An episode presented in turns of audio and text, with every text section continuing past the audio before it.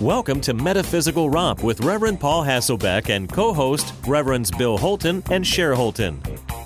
Discover practical applications to bring 21st century metaphysics to work in your life. Here's your host, Paul Hasselbeck.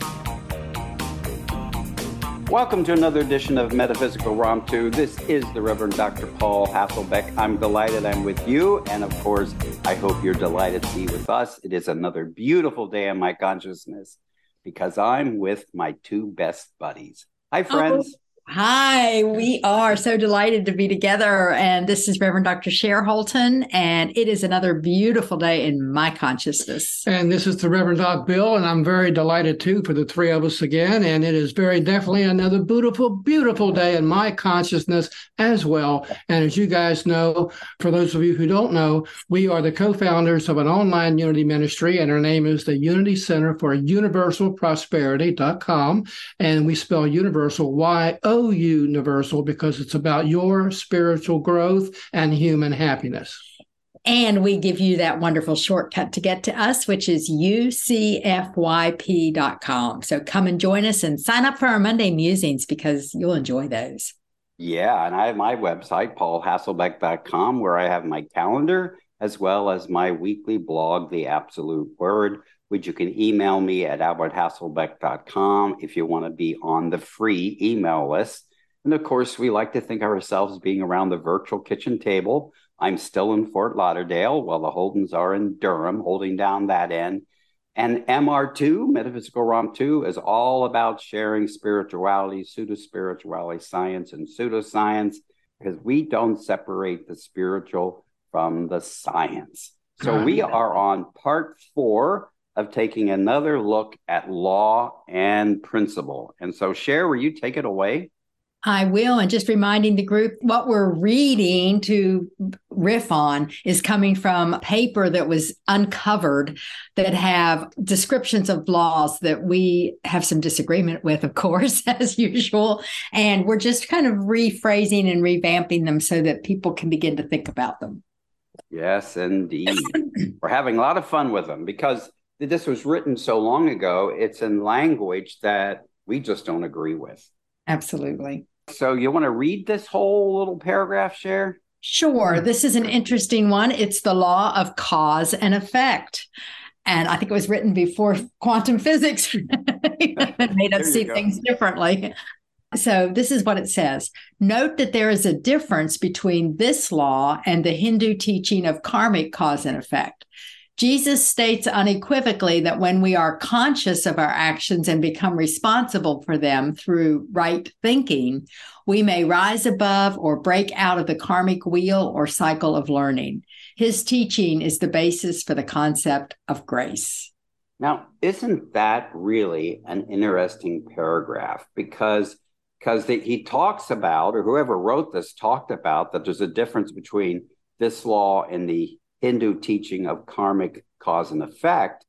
But then he says Jesus states unequivocally that when we are conscious of our actions and become responsible for them and for right thinking, we may rise above or break out of the karmic wheel. So it's either contradictory or this law of cause and effect is a greater law than the karmic law that we can read about in Hindu teachings. Yeah, and I'm not sure. I don't think I've ever read anything by Yeshua or Jesus where he used the word karma. Well, isn't that interesting? Because I don't recall anything like that either. So this is where whoever wrote this material is reading into it. Yeah. Instead of letting it be what it is. And this law of compensation always has made me a little uncomfortable because you know, in consciousness, we've always talked about how cause and effect are not separated. And yeah. so I think in one of our little get over it books, we said what you put out is already in. So when we're angry at somebody, we experience the anger within ourselves and, and grow the thoughts and feelings around that anger. I don't believe in this idea. What I do, I'm going to get directly back from someplace or somewhere else. Exactly. Right. I agree yeah. with that. And the whole cause and effect, the law of cause and effect to me is just a reminder of how important every choice is because every choice has an impact or an effect and influences our next choice. Our choices create our experience. And, and, so the law of cause and effect is more about what we're thinking and how we're acting on those thoughts. Yes. And, and, and the way in which this, this is written is that if I put forth a present cause and I get it back sometimes in the future, what we're saying is my present cause impacts the future. And I really am a strong believer as everything uh, is operating within the time frame of what we would call the present. Mm-hmm. Yeah, I agree too. Yeah, we like to say the present moment is my time zone. Yes. and, wow, in all these years, I don't remember hearing you say that, but that's oh, brilliant. That's, yeah, that's and, and folks, what we're suggesting here is that the, the, the point of power is in the present moment, and the present moment can influence what may happen in the future. It, it's not causative. Yes. So that influence is happening because whatever I've done in the present, I'm continuing to do in some way nanosecond, nanosecond, nanosecond yep. until there's that impact we might experience. And I just noticed this last line again. His his teaching, Jesus's teaching, is the basis for the concept of grace. What? I wondered about that because yeah. that's kind of a separate topic. Because what Jesus said here is that as soon as I become conscious of my current actions and and I'm assuming my thoughts and feelings and get into that right thinking, then we rise above the karmic wheel, which means we are deciding the, the grace we experience. It's not grace offered by some entity or being or deity or any of that. Mm-hmm. Bill has a great quote around that. He said, Grace is our next choice. Grace is our next choice, yeah. or our ability to choose again. Mm-hmm. Right. And karma is really the Hindu word for karma means simply action. And the action can be both positive or negative. I wonder how many people know that. I know. I know. Yeah. Yeah. So I think we can move on to the next one. Do you? Sure. Okay. So the oh the next one is law of mind. And it's not law of mind action, it's law of mind. And here's what it says As you believe, so it is done unto you. Oh, we just stop there? I know. Should I continue? so it's just as you believe, you experience within you.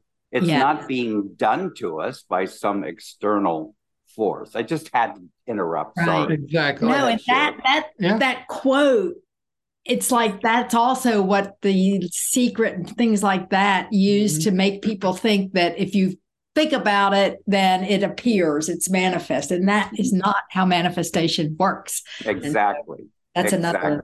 We both got some passion around this. We do. We all do. three of us, yeah. Okay, all efforts at denial, affirmation, and gratitude is given by Cady in our text deal with the working of this law. So Katie would be Emilie Cady. Right, mm-hmm. right. And I'm not sure what text they're referring to here. It must be Lessons in Truth. Yeah, but she had a couple other ones. And yeah. I, I, I wonder if it's a combination of them all. Yeah. So and the denial that we're talking about is not the river in Egypt. That's right. okay, it, it, sounds the same because you folks are hearing this and not seeing this. That's right. The denial we're talking about is D E N I A L. And today I would say all efforts of release, mm-hmm. assertion, and gratitude. And that wow. avoids that sort of auditory confusion. Yeah. Mm-hmm. yeah. And all of those deal with the working of this law, according to this paper. Yes. Yes. By making a change in our beliefs at a conscious level, we affect the subconscious level where our autopilot determines our reactions to the events and people around us. Be aware of the domino factor in this law. Some of our beliefs are based on other beliefs. When we make significant shifts in our most basic beliefs, for example, what God is and who we really are, then many other beliefs have to change accordingly. This is why change in our lives appears to come in spurts, or we seem to arrive at plateaus in our learning. So, as long as we talk about this as what's happening in our consciousness or our mind, this is well written. Yeah, it is. This mm-hmm. explanation is really good.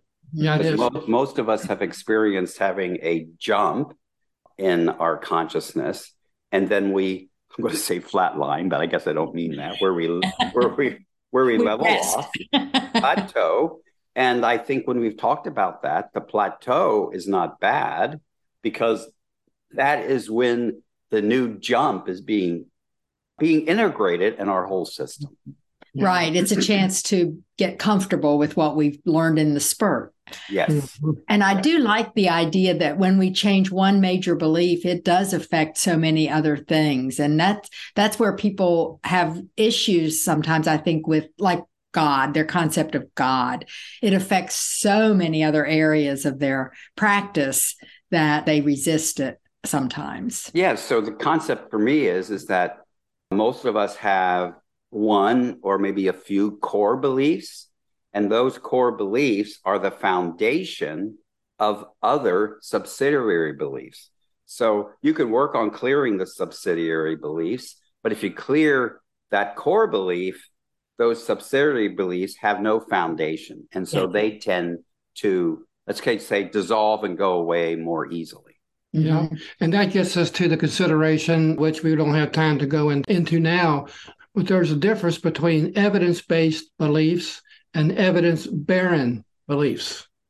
And why don't we have time to go into that right now? That's a very important point. So, yeah, we, so, yeah. so give us an example. Well, evidence based beliefs. Okay. An evidence based uh, belief would be that the earth circles the sun. Okay. Uh, a lot of people used to believe that the sun circles the earth was never that that was an evidence bearing belief because there was no proof to substantiate that particular belief going that direction. That's such a great combination. And was it you or somebody told me there's like 20% of people still believe the earth's flat or something like that?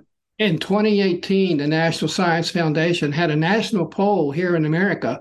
And the results of that poll was 25% of Americans still believe two things that the that the uh, earth is not round, that you can fall off the edge of it, that it, it, it's flat earth, and they believe that the sun circled the earth. Isn't that amazing? That's oh my God. That's a lot of people. That's over 6 million people. That's a lot of people. Yeah. And that almost speaks to the failure of education, doesn't it? Yes. Oh, mm-hmm. true. Yes. Wow. Yeah. Wow. That's amazing. I think we can get one more in at least, don't you, Cher? Sure. Okay, so law of circulation. Oh, this is fun. What goes around comes around. oh my God, here we go we again. Could, we could just dive into that, but let me read the whole thing first. Yeah, read the whole thing, Cher. Stagnation is death. A pool of water cannot be kept clean, sweet, and renewed unless there is an outlet as well as an inlet. If the new fresh water stops its flow into the pool, then the water that remains will become foul and rank. As with the pool, when we hold on to what comes to us out of fear or lack, we shut off the flow. It is our business to keep both the inlet and the outlet open as God keeps life and abundance flowing through us. I don't even know where to begin. uh, comparing us to this pool of water or this body of water. And, and, so when I've heard this in the past, it was always in reference to the Dead Sea. Dead Sea. The reason yeah. why the Dead Sea is dead, it has an inlet but no outlet. But to say our consciousness has no outlet is not to understand what consciousness is. Yep. Good yep. point. Good point. that is well said. I, that's a, that is just such a great succinct way to say it. Yeah. What goes around comes around. yeah. Really? Have we done that in the one of the get over it's? If not, that's a good one to throw in. I think you need to write that one down real fast, yeah. Sherry. Yeah. I'm, I'm not sure we did it. And we are talking about the third book sometime down the road. Yeah, what goes around comes around. That's the same idea. If you put out anger, you're going to get anger back.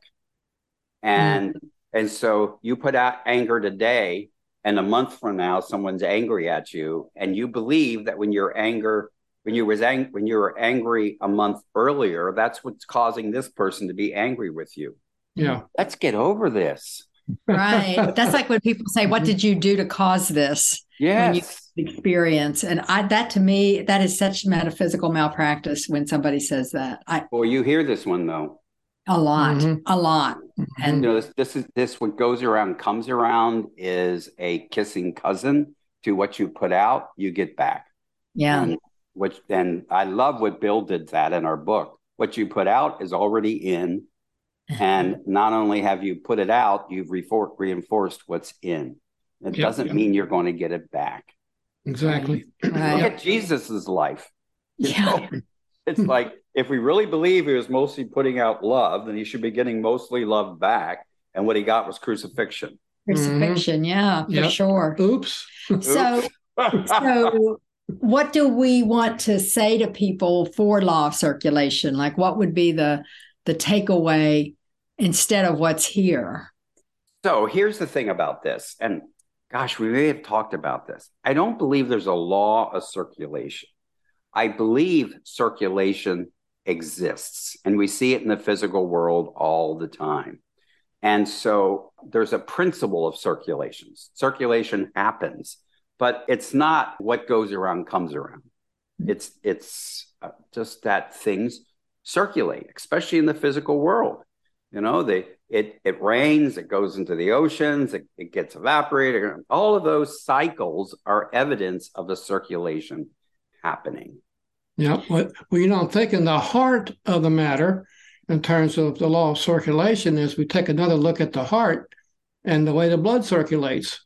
Hmm. Now, that kind of circulation I buy, but Yep. but not what this particular author's talking about here. Well, and, and it goes back to uh, law of mind action again, because I think you get what you hold within. That's like the circulation. Like if if you go to a if you travel, for example, when we went to Paris, everybody said you're going to hate Paris. People are rude. Well, we went to Paris, had a fabulous, magical time, and everybody was wonderful. But I have to believe that's exactly what we expected Yes. you go expecting it and so you then you see there's so many different ways to see things you tend to take that perspective Yep. and so it's your it's your mindset you bring that creates what your circulation involves. Well, involves I think I don't know if it creates the circulation, but it tends to create a mindset that that's what we see. That's- that's what i was Yeah. trying to say yes That's that's what we see. I'll do this fast. There was there's a story of the guy who runs into somebody along the road and he's heading to a city and he asks the person coming from the city, "What is this city like?" And the guy says the people are wonderful. And so when he gets to the city, he experienced one, wonderful people. The next city, the guy's coming out of the city, he asks how the city is, and the guy says it's horrible. And so the guy goes to the city expecting the people to be horrible. Well, that's creating that that confirmation bias in our consciousness. So Mhm. that's what we're looking for. Yep. and That's we're how- in charge of determining not what somebody tells us it's going to be but what do we want to set as our mindset Exactly. That's exactly Yeah. how it operates. And speaking about mindsets, we ought to set our consciousness in the direction of the absolute word, which is based on Sunday messages appearing in the Daily Word, a copyrighted Unity publication and has been used with permission. And this one comes from February 5th, 2023, and the word is well being. My faith is key to my well being. Unity co founder Myrtle Fillmore's journey to total well being began when she changed her mind. She used the following affirmation and denial provided by E.B. Weeks, a healing practitioner I am a child of God, and therefore I do not inherit sickness. She took them to heart as she threw the full weight of her faith into them. After two years of persistent, health affirming meditation, prayer, and practice, Myrtle healed herself. Her faith fueled conviction was key. Thereafter, Myrtle Fillmore lived joyously and vigorously for many years. I am inspired by her story. I am fully divine and fully human. I feel my body's quickening response as I faithfully put a demand on and claim my innate power of life. Life is vibrantly active in each and every cell of my body. Good nutrition, exercise, and rest support my healing practice. My faith is key to my well being. And so it is, friends. This is the Reverend Dr. Paul Hasselbeck signing off. Thank you for listening. This is Reverend Dr. Cher Holton. We really appreciate your support. Thank you. And this is the Reverend Doc Bill Holton, and the three of us want to continue to invite you to realize that faith is the key to your well being.